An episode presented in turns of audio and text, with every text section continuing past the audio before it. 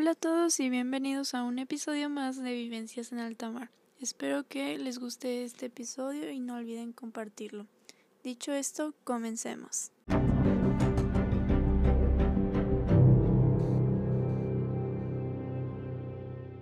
Episodio número 4. Formación de un marino mercante.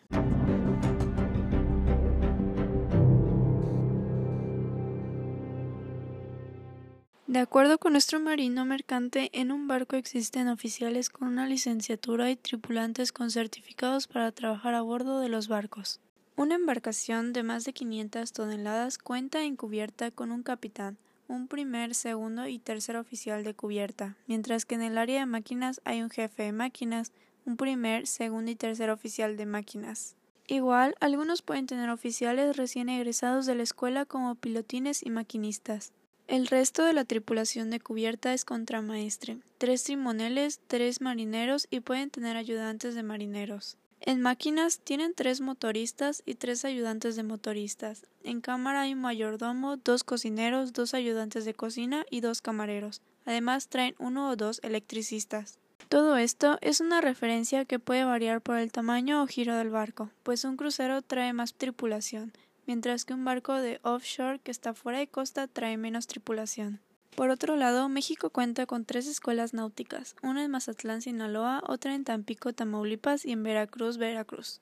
Asimismo, se ingresa después de la preparatoria. Son internados semimilitarizados con una duración de cuatro años, y también pueden ingresar mujeres. Hay dos opciones para estudiar, que son en cubierta egresando como piloto naval e ingeniero geógrafo o en máquinas egresando como ingeniero mecánico naval.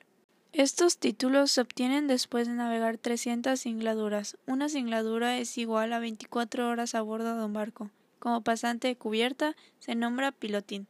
Como pasante de máquinas se le llama aspirante de máquinas.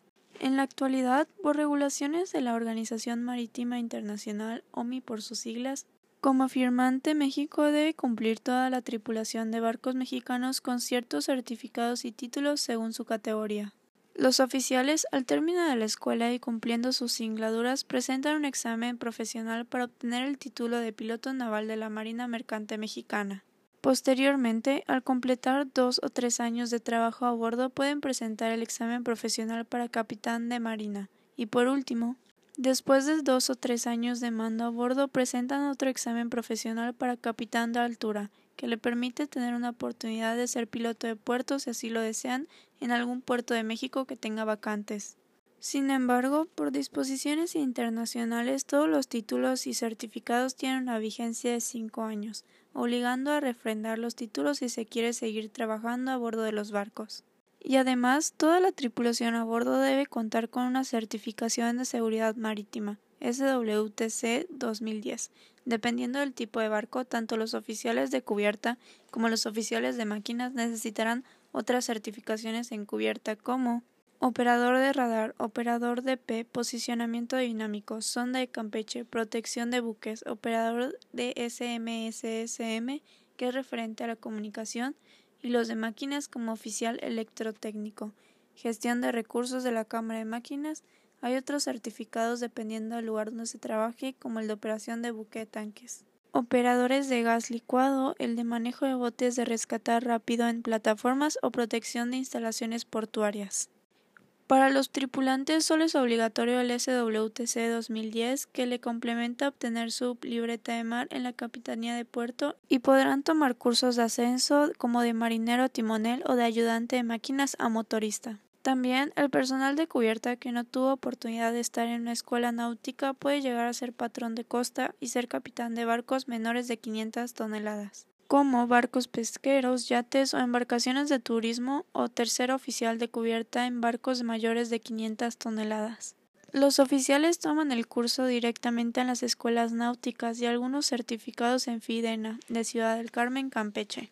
La tripulación puede sacar su certificado en Fidena, Ciudad del Carmen, Campeche o en escuelas privadas autorizadas por la Dirección de Marina Mercante.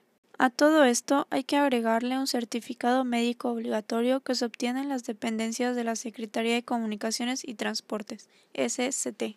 Por otro lado, el tipo de barcos donde se puede trabajar son barcos pesqueros de altura, atuneros, buquetanques, barcos containeros, barcos graneleros, yates, dragas, remolcadores, barcazas, plataformas móviles, abastecedores, cruceros, ferries, lanchas de pasaje, catamaranes, rorro, roll-on, roll-off, transporte de carros y barcos de carga general.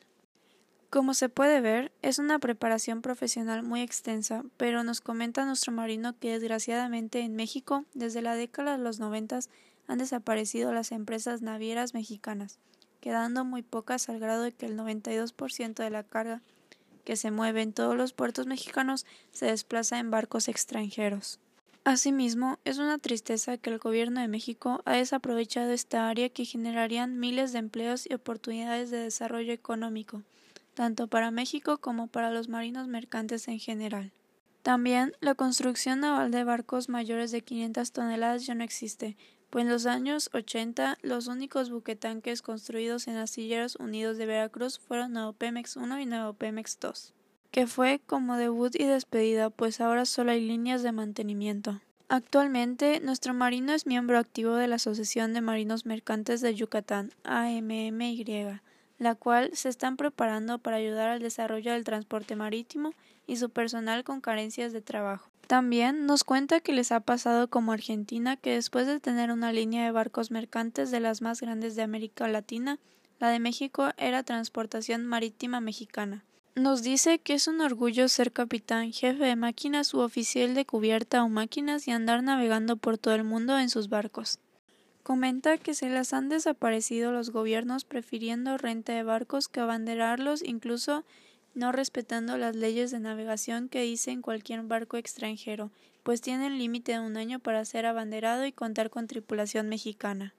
El año pasado, el gobierno actual a la Marina Mercante, que pertenece a la Secretaría de Comunicaciones y Transporte, trataron y quieren trasladarlos a la Secretaría de Marina, cosa que no lo permitieron porque son comercio civil no militar, y se detuvo la iniciativa en la Cámara de Diputados puesto que es como si dijeran Aeroméxico, Aerobús, Interjet, Volaris y todas las aerolíneas mexicanas que pasaran a la Sedena. No es correcto, pues son diferente función, uno es civil y el otro es militar, uno es transporte y otro es seguridad. Una mejor opción hubiera sido crear la Secretaría del Mar, pero como se trata de ahorrar recursos y no incrementar plazas de gobierno, se ve muy difícil por ahora esta propuesta que sería justa para un crecimiento fortalecido de la Marina Mercante.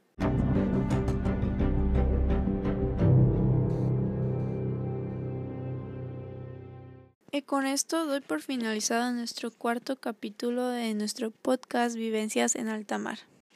Si llegaron hasta aquí, muchísimas gracias por escuchar. Nos vemos en la siguiente semana con nuestro siguiente episodio. Hasta luego.